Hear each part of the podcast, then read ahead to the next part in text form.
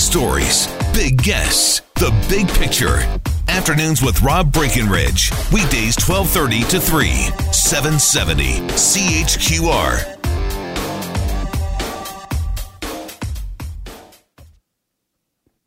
Well, I've been to Alcatraz, not as an inmate, as a tourist. Yeah, was, when was that? A few years ago. Well, actually, that was like almost seven years ago. Now that I think about it, anyway. But it is it's quite an experience to go there, right? And yeah, I mean, it's it seem, might seem like an odd tourist attraction when you think about it. Some godforsaken prison, but there's quite a story to Alcatraz and a real fascination with the island prison. So yeah, if you're in San Francisco, I, I would certainly recommend it. And there is an enduring fascination with Alcatraz. There are a lot of people on the tour that day we were there. Part of the fascination with Alcatraz was, you know, how it was impenetrable. No one was going to ever escape from there. There were some who tried, but it was an escape proof prison. Oh, sure, there were those three, but they surely they drowned, right? They didn't make it, right? The famous escape from Alcatraz, just a year, I believe, before the prison closed was, of course, the subject of a movie starring Clint Eastwood and still to this day the subject of some fascination. Did these three guys who took their time planning all of this, very clever and audacious plan, did they pull it off? Did they do the impossible? Did they escape from this unescapable prison and live the rest of their lives? Are they still alive today? They would be rather elderly in their late 80s or early 90s. But did they make it? There's been a lot of debate about that over the years. I guess everyone's got their own theory, but in recent years, there's been some tantalizing evidence suggesting that, well, maybe they did make it. A couple of years ago, a History Channel documentary uh, included a photograph that's purportedly of two of the, the three escapees in Brazil in 1975. This week, the San Francisco CBS affiliate uh, got their hands on a letter, a letter that was sent to San Francisco police in 2013, purportedly from one of the men who said that, yes, we made it. We're still alive, or I'm still alive. I'm in bad shape. I have cancer, but I would like to come forward. Just promise me I don't have to go back to jail. Police spent some time looking into it, and the results of that were uh, inconclusive. Well, joining us for some thoughts on this uh, enduring mystery, very pleased to welcome to the program uh, Alcatraz historian and author Michael Esslinger. Uh, Michael, great to have you with us. You're welcome to the program. Oh, thank you for having me. I'm excited to be here. Uh, before we get into to what surfaced and how credible it is, I mean, just your, your thoughts on why this story uh, still fascinates people after all of these years. I, I guess we all love a good mystery, don't we?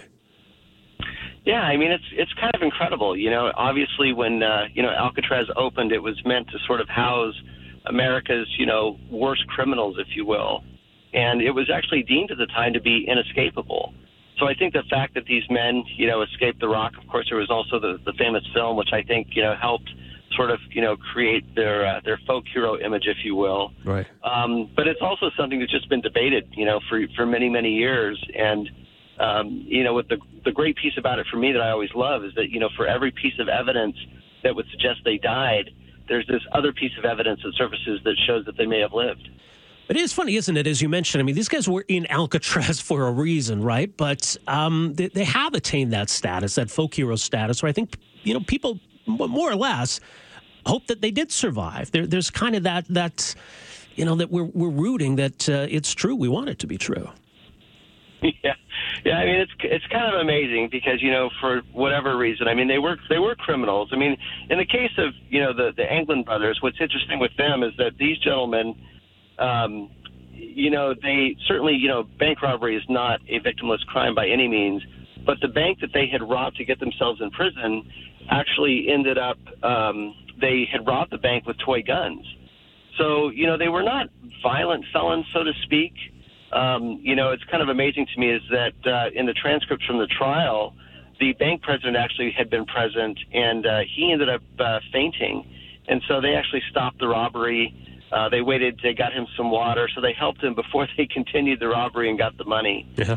Um, but it, but at any rate, you know, of course, escaping, you know, right under the um, the noses of the guards, uh, making their own life vests and rafts, and then just disappearing into night and into history, I think is what's captured the interest of everybody. Right. And it just, I mean, it was so brilliant and it was so audacious, too. And I think there, there's a grudging respect, even if you think that these guys belong behind bars, just that they were willing to do it and able to do it. I mean, it's, it's, it's quite something. Yeah, it's pretty amazing. I mean, you know, you got to remember it's been now more than 50 years since the escape. And whenever a new piece of evidence comes, you know, it surfaces, it you know it always captures headline news. It's incredible to me. And now maybe if you know 50 years ago we'd found their their bodies or something, maybe the story would have faded. But there's just that lingering question of what happened, and maybe they did die, but we just don't know. And so it remains an open question. Uh, and and I think that's why there's still that people want people want to know what happened. It is a mystery. So, what do you make of, of the prospect, the possibility that that they did make it? What, what are your thoughts? Well, you know, it's interesting because for the first, I'd say the first 20 years that I interviewed a lot of inmates that knew them um, and, you know, really studied the escape in detail, I was one of the people that was fairly convinced that they didn't make it. You know, I just, there really wasn't any land based evidence or anything like that that would show that they had survived. Even though they didn't find bodies, you know, there were still people that committed suicide off the Golden Gate Bridge where their bodies were never recovered. Right. But what's interesting was that you know, two, I think there was two really significant developments. One was that around 2009, 2010, there was a telegram that was released by the FBI that, interestingly enough, um, they came back later and stated that it had been released in error. But what was interesting about it was was that there well there was two two telegrams, but one specifically talked about a car being stolen the very morning of the escape from Marin and while that in itself isn't, you know, telling, I, I believe, I mean, it could have been stolen by anybody, obviously, but the same car shows up uh, three hours later, uh, about two hours away from from San Francisco, and the report was that there was three men driving the car that had ran this gentleman off the road. Now, I will say that he would have had knowledge that um, he probably would have heard about the escape by that time, but what he would have not known is that that actual car, the car that he reported with that license plate, definitely had been stolen right from the Marin area where they had planned to go initially. And then, more interesting too, is that the the Anglin family, in 1992, they were paid a visit by a childhood friend, a gentleman by the name of Fred Brizzi. Fred had actually served time in prison as well for drug smuggling. He was a pilot, and he had smuggled drugs back and forth to South America so he approaches the family, says, I'm here to make good on a promise. And he presents them with a photograph that he alleged that he took in 1975 that he claimed was the brothers. Uh, it ended up being the uh, subject of a History Channel documentary called Alcatraz Search for the Truth. Um, but I will say that, you know, I got to watch kind of behind the scenes a few different forensic analysts who examined the photo and I will say that, you know, even the people that were not on camera really had nothing to gain by giving an honest opinion. They felt that the photograph was legitimate. So, yeah. you know, and I still have a lot of questions. I mean, there's never been any uh, proof or other evidence that's come forward to legitimize the photograph. But, um, you know, the experts that I watched all seem to feel that the photograph was legitimate. Um, it looks to me like it could be them, a lot of the facial features um, just in general. I mean, so it's it's it's possible. It really is that they survived. Yeah, it certainly is. So uh, that brings us to this letter that we heard about this week, and I guess it was uh, in 2013 when the San Francisco Police Department received this, uh, and the analysis ended up being inconclusive. But the letter reads: "My name is John Anglin. I escaped from Alcatraz in June 1962 with my brother Clarence and Frank Morris. I'm 83 years old and in bad shape. I have cancer. Yes, we all made it that night." but barely. What do you make of this letter? Well, as much as I would like to believe that it was real, um, you know, I, I think the letter, in my own opinion, is just a hoax. I mean, I've I've looked at the entire letter. I did a lot of comparison of the handwriting, and I'm certainly no expert. I'm not a graphologist or anything, but um, you know, the handwriting samples do not even compare to any of the three escapees at all. Yeah. Um, you know, it's clearly. I mean, it's just they're not even remotely close. So uh, it's not one of the three. And every once in a while, you know, there's always some type of you know controversy, suspect information that comes forward, and unfortunately, I just I think it's one of them. I think it's a, a fake letter myself. Yeah, what, what, do you think it is? I mean, that, that, that would motivate someone to to, to sit down and, and I'm going to write this letter. I'm going to try to trick the police into thinking that it's it's from these guys. Do people just want to somehow be a part of this story, or what is it? Yeah, and and maybe I mean maybe they're just you know trying to see you know if it can you know get legs or something, and just how far it goes in the media. I mean, it's kind of amazing to me that you know this letter comes out and it's just become this national story here. I mean, it, it's amazing. You know, it's been all over the national news. Yeah. Um, it's been around the world. I got an email this morning from somebody you know in Holland who said that it's made their their paper. Um, you know, so it's uh, it, it's incredible to me, and I think it, it'll only inspire more like this you know, probably to come forward in the future. Well, just my. But you say, but I mean, getting back to the photo, that if we want to, to look at potentially convincing evidence, that we should uh, be more interested in, in that than this. Yeah, I mean, I definitely think that that is a, a, a piece of evidence that, you know, really does have some potential legitimacy to it. I mean, the I've looked at the series of photographs, and I know for a fact that the photographs are real. I mean, they're 1970 snapshots they're not fake. The, the family had them, in fact, for many, many years. I was aware of the photos going back to 2008, 2009. I never really thought much of them. I mean, I I wasn't convinced, you know, that it was them, and I thought, well, they, you know, they looked a lot different. They're much heavier in the photographs. Um, but it wasn't until I was watching, you know, analysts start to examine the photograph that it really made me kind of take a second look. And the more that I looked at it, the more I thought through it. And then I ended up going through and uh, doing a lot of research on Fred Brizzi, and he ends up being the real deal. You know, he, um, you know, he went to prison for drug smuggling. He was a pilot. Uh, when he was caught and went to prison, he had crashed his plane. He was using a, a waterbed mattress as an extra fuel tank on the floor of the cabin. And when he crashed, his plane was overweight. Um, so it's it's possible. I mean, it's absolutely possible. I mean, he was going to South America, and he could have met with him. I mean, I I just guess I wouldn't understand. You know, what would his motivation be to bring these photographs? You know, give them to the family.